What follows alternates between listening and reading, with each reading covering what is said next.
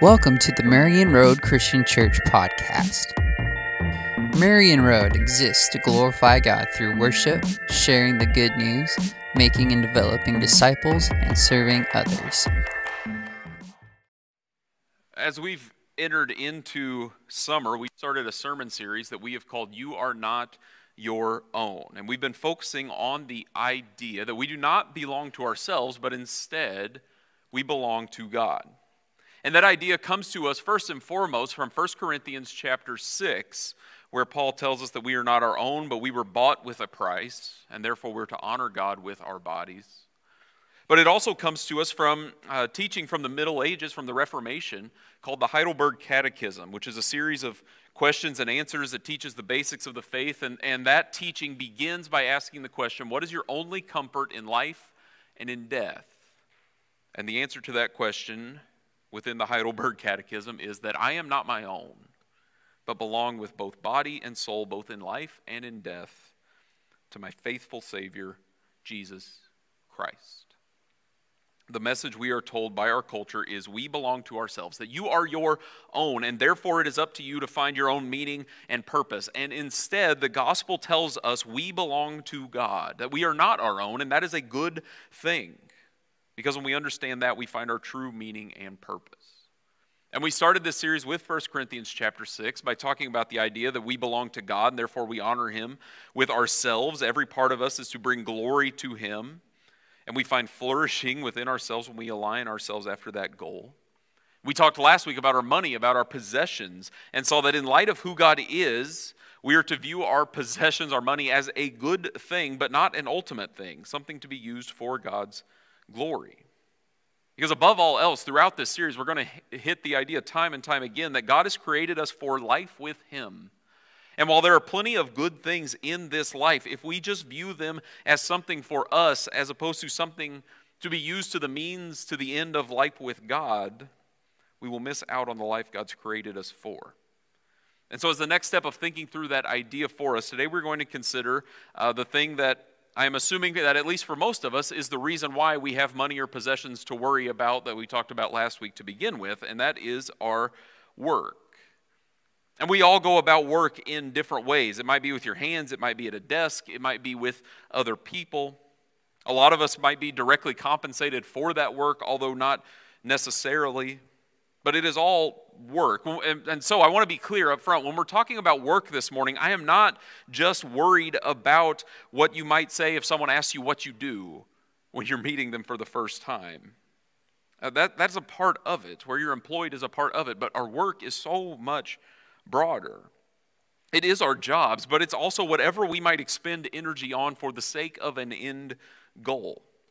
And so, for some of us, maybe for a lot of us, that means going to an office or a job site for 40 hours a week or more, and at the end of the week or every two weeks or twice a month or whatever, you get paid for it. But for some of us, that means going about the business in retirement that you think to yourself, how did I have time to work now that I have all this stuff that I'm doing every single day?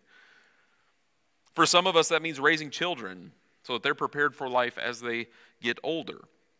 But no matter how we spend our days, there are things we set our mind, our efforts towards for the sake of some end goal. And no matter what that is for you, whatever that work is, if it takes up a substantial portion of your waking hours, like I'm assuming it does, that means that it's worth thinking through and thinking through how the message of Jesus applies how we do it. Because I'm sure we've all experienced work that is not always life giving. There may be days where we say that we love our job. There may be days where we say, well, you know, it's, it's a fine job, but there, I've got a long list of things that make it less than ideal. I mean, sometimes I, just to make up a scenario, sometimes you go to work and you have a coworker who smells like dead animals because they've been up since 3 a.m. duck hunting. I, I may or may not have experienced that. The, the person that I may or may not be thinking of right now is left for camp and can't respond to what I'm saying. He knows that I was going to throw him under the bus. I just couldn't pass up the opportunity. Uh, my guess is that for a lot of us, even if we like our job, we have a list of things that aren't great about it, or we have a fair amount of days where it just feels like a drag, just something to get through. Maybe you're not thrilled with this topic this morning because you're dreading the alarm going off tomorrow morning already, and this is just making you have to think about it earlier than you had planned. Maybe for some of us, work feels more like an obligation than a joy.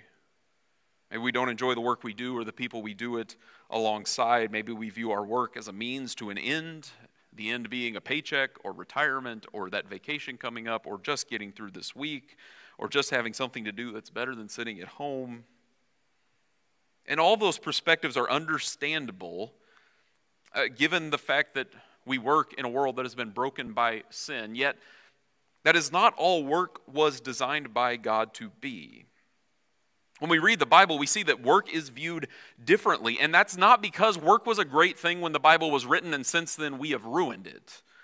There are plenty of writings in the ancient world that look at work as just this toil that you have to endure because that's just the lot in life you've been given, and you just got to get through it until one day you are going to die. And we might resonate with those feelings when we read them, but when we come to the Bible, at the beginning of the story, back in the Garden of Eden, and at the end of the story, when God has renewed and restored all things, at the very end of the book of Revelation, we find work in both places.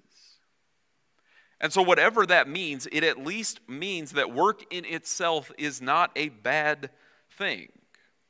God created us for work, not as a punishment, not because He just didn't have a better idea of what we were going to do all day, and so He decided to give us this but because he created us to partner with him in ruling and reigning over his creation. So, if work is a good thing, and it doesn't always seem that way, how do we move closer to this good thing that the Bible describes? Well, the basic answer I want to give now and then flesh out with the rest of the time we have this morning is to say that we have to understand who we truly work for. You may say you work, you know, you work for your boss or you own your own business, you work for yourself, you work for the sake of your kids, you work for the sake of providing for your loved ones, whatever it might be. But whatever we might say we do our work for, whatever it is that we do, Scripture would say that we won't fully appreciate, understand it, enjoy it until we understand that we are ultimately doing it for God. And that when we understand that and when we allow that truth to really take hold in our lives, it will transform everything that we do. And that truth is taught in a variety of places in Scripture, but I want to focus today on the letter of Colossians. We're going to pull out just a few verses from there, which are a part of this larger section of teaching that's called a household code. And there are a few of these in the New Testament and other places in ancient literature. And really, just the main goal of a passage like this is to give some practical application to the teaching that's already been described. So, as Paul gets here to the end of Colossians 3, the beginning of Colossians 4, he's teaching on who Jesus is and what it means and all of these things. And now he is practically putting meat on the bones to say, this is what it looks like to live in light of the message of Jesus in your closest relationships. And in the original context of the passage we're going to look at today, Paul is speaking specifically to how slaves and masters relate to one another. And because of the history of our own country, because of how passages like this have been misused, it's worth pausing briefly to speak about the issue of slavery in the Bible. Because if we come to a passage like the one we're about to read and haven't done any homework beforehand, uh, we might think Paul is saying something that he is not. We might think that he is condoning some of the atrocities that are in our nation's past. And that's not his point. Uh, slavery existed in the Roman Empire, in the world that the New Testament was written in, but it was not based on race like the history of our nation. People would enter into slavery either because they were in debt and this was a way to pay it off, or because they had been captured in battle or something like that. And there were avenues to earn freedom. And I don't say that to say slavery was great or anything like that, but it was not exactly the same as what has been practiced in our nation. And we should keep that in mind because we might wonder as we read this why Paul doesn't say slavery is terrible. Why doesn't he go as far as we would go in our own day? And that's not a bad question, but it doesn't fully take what he says here seriously. Typically, teachings like this, written by others, were written just to the inferior party. So, in a passage like this, it would be typical for philosophers or whatever to just tell slaves what they were supposed to do. And the assumption with that is that then their masters can do whatever they want and it doesn't matter. But Paul does something very different. He speaks to both parties and gives them commands for how to live in light of the love of Christ. And if both parties in this relationship are showing one another the love of Christ, it cannot help but destroy a system like slavery based on force and fear from the inside out. So that means that as we come to this passage, Paul is doing something revolutionary in his own day, and he's doing something that I think can revolutionize the way we approach our own work as well. Even if we don't find ourselves in the same cultural situation, we can still read what Paul says here and allow it to inform how we approach our work. So I want to read these verses, pull out a few principles, and then try to apply those to how we go about our work.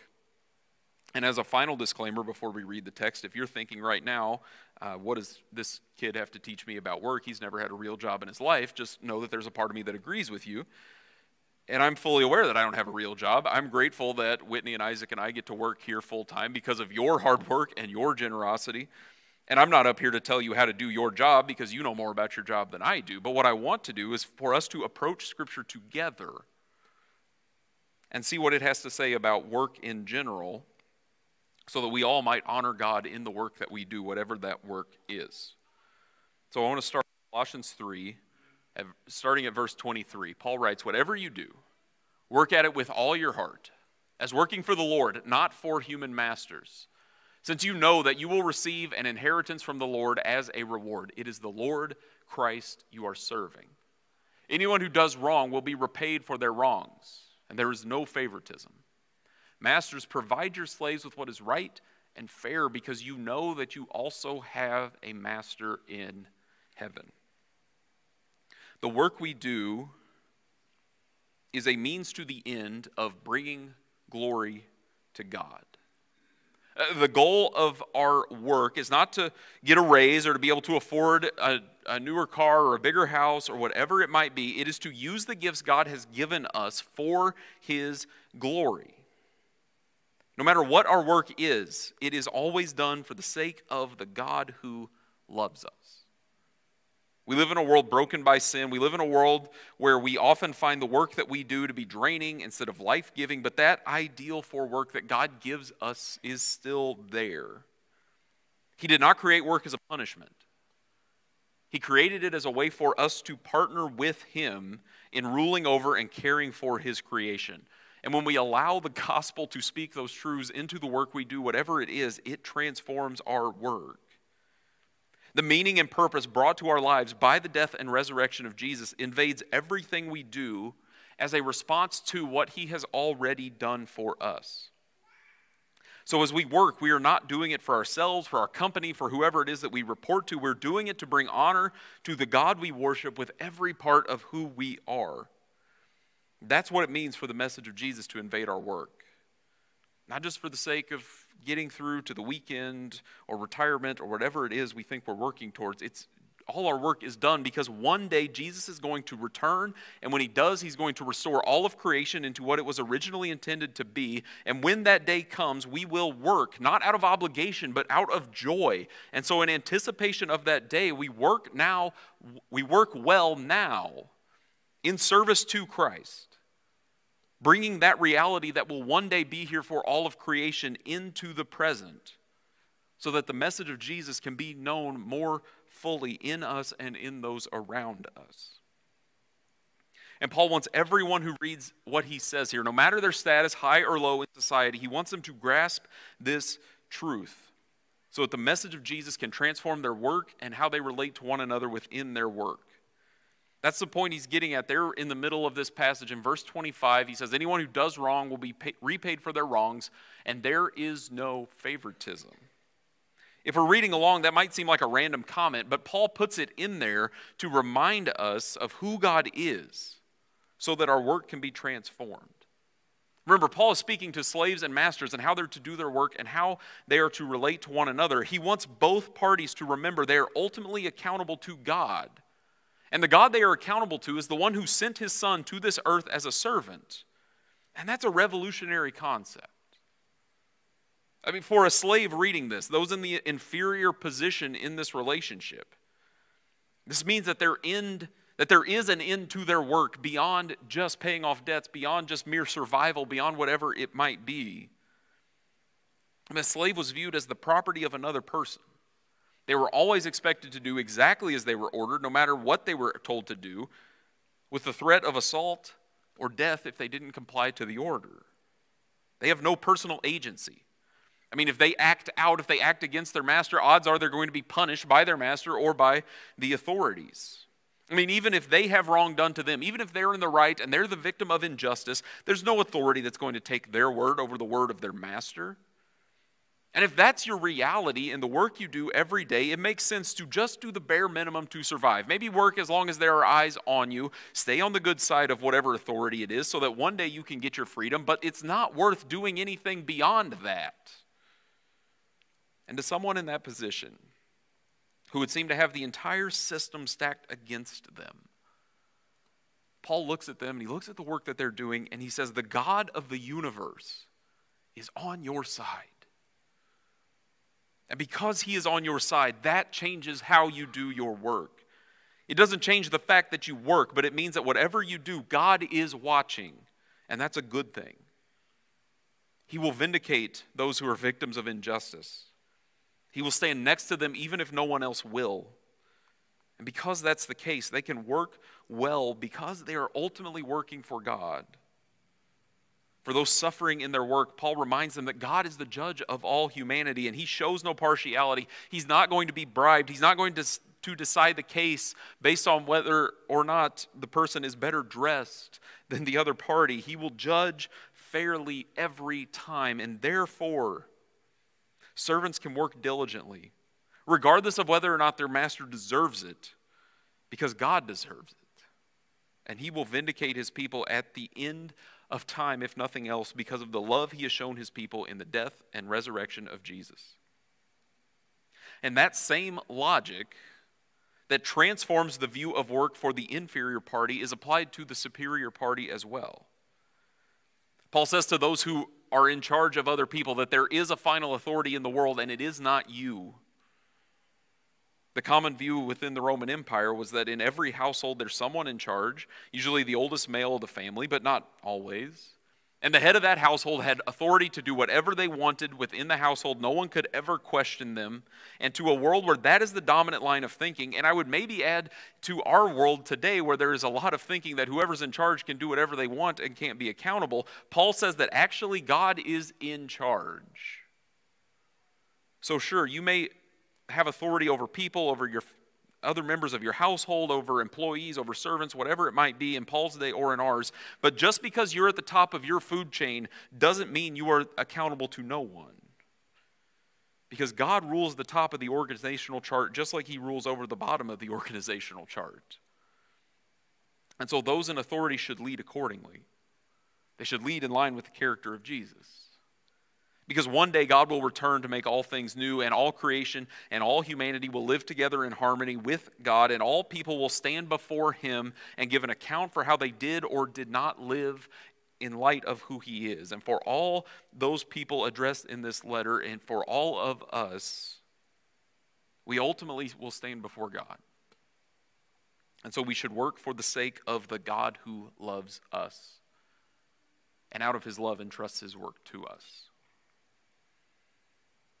And what that means for us is that our work is not wasted, no matter how mundane or point, pointless it might seem. If we believe the message of Jesus, if we believe that He is the Lord of all creation because He has died and risen from the dead, that means He is also Lord of our workplace. So that means our calling is less a matter of you know, finding the one perfect job where we never have to work a day of our life, and it's more a task of finding how the Lordship of Jesus transforms what we are doing right now from the inside out whatever our work is, we do it for the ultimate sake of service to Christ. When we feel like no one notices or cares about what we are doing, we know that God cares. And that means that our work is not wasted. He sees it and He values it because He sees and values us. And so, even if we receive no thanks, no reward in this life, we will receive the only recognition that truly matters the recognition that comes from God Himself, and that is uplifting news. If you feel like no one cares about the work you do, know that God cares. And so, your work is not wasted. And on the other side of that, for those that might think they're in charge, no one can tell them otherwise, the message of Jesus humbles us because it means we're not as in control as we would like to think. It means that no matter who we are, who we report to, or if we have to report to anyone, we will one day report to God about what we did or did not do with what He entrusted to us. So we should work and lead and serve every single day with the awareness that God is the final authority and use the authority He's given us for a time accordingly. And this reality should liberate us to work well. Because our work is not something to be used to find ultimate meaning anymore. It is something God gives us to do that we do well, knowing that He will one day give us the reward we find in part now because our work matters and its effect stretches far beyond what we may ever realize in this life. In 2018, the writer A.J. Jacobs, he wanted to write a book about being thankful. And so he started the project. He said, I'm going to write a book about thanking every single person that, is re- that plays a part in me being able to buy a cup of coffee in the morning. And at first glance, that would seem, at least to me, like a pretty simple task. You go to the coffee shop, you tell everyone that's working, hey, thanks for making this cup of coffee. But then he discovered, well, I guess I have to thank all the people that contributed to making the cup that the coffee gets poured into. And then I guess I have to thank the farmers that, you know, grew the coffee beans and roasted them and did all of that. And then I guess I have to thank the truck drivers that uh, delivered all of the supplies to the right places. And then I have to thank the people that built the roads that the truck drivers could drive on. And then I guess I have to thank the police officers who make sure the roads are safe, all that stuff is being delivered. And pretty soon, I guess you can turn a whole book out of it based on what research I have done. And that's maybe an over the top example, but if you think about all the people involved in that process, my guess is very few of them would say that they did whatever job it was that they did so that for the sake of one guy being able to have a cup of coffee in the morning. Like I don't think there was any truck driver thinking there's there's a writer somewhere that's going to need coffee in the morning and therefore I have to make this delivery. Yet as a result of their work, that was possible. And if we can think about our work from the perspective of it being done for the sake of the God who loves us, that means that all those little byproducts, things like that, that we might never notice or care about in this life, are seen by God. And so they are worth doing well, even if He's the only one who notices, because the reward we get from Him is enough. In the Middle Ages in Europe, there was a clear divide between the secular work and the religious work. You know, over here you had the secular work, you had all the people, the kings, the soldiers, the farmers, the people that did all of the all of the work in the real world so that you could keep a society functioning. And then over on the other side you had all the people that did the religious work. You had the, the priests and the nuns and the monks, the people that prayed and read their Bible for the sake of everyone else. But as the Protestant Reformation began, as Martin Luther and other leaders of that movement started studying Scripture and preaching and teaching it, they came to realize that we don't find a distinction like that in the Bible. Martin Luther once said that the maid who sweeps her kitchen is doing the will of God just as much as the monk who prays. Not because she may sing a Christian hymn as she sweeps, but because God loves clean floors. The Christian shoemaker does his Christian duty not by putting little crosses on the shoes but by making good shoes, because God is interested in good craftsmanship. The God who created you, the God who loves you, He cares about the work you do because He cares about you. And so He wants you to do it well for His glory. So when it feels like work doesn't matter, when it feels like no one is watching, we remember the one who has said that it does matter and has said that He loves us and will reward us for the work we've done in his kingdom. So, for each and every one of us, no matter what our work looks like, may we do it for the sake of the God who loves us.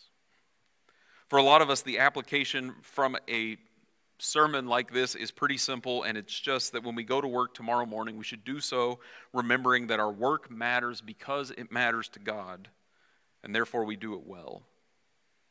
But this is not just a message that applies for people that get a W 2 form at the end of the year.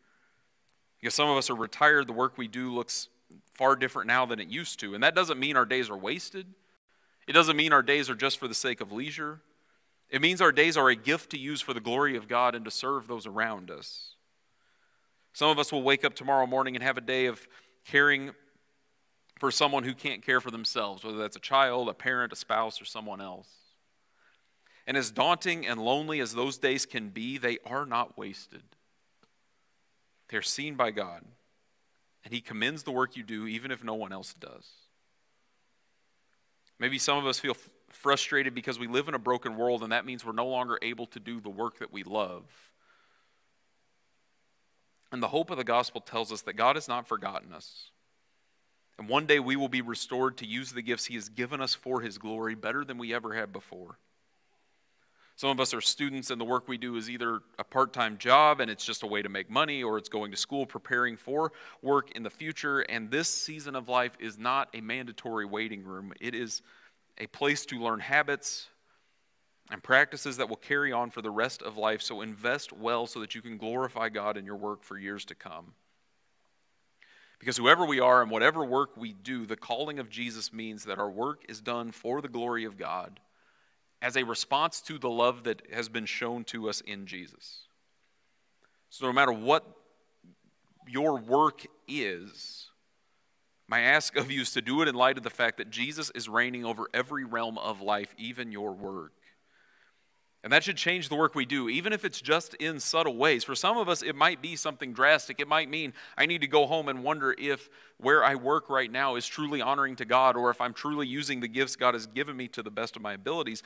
But my guess is that for most of us, it might just mean committing to doing the jobs that we have now really well for the glory of God. And that doesn't necessarily mean that you're required to put a cross on everything you make, like Martin Luther said. It doesn't mean you're required to leave a Bible verse at the end of every email. It doesn't mean you're required to baptize every patient you care for, every student you have in class, although God w- would be praised and glorified if any or all of those things happened. But for all of us, the first step we can take is to commit to doing our work for the sake of the God who loves us so that he may be glorified in us now as we look forward to the day when our work will be fully done for him in his presence for eternity. Let's pray.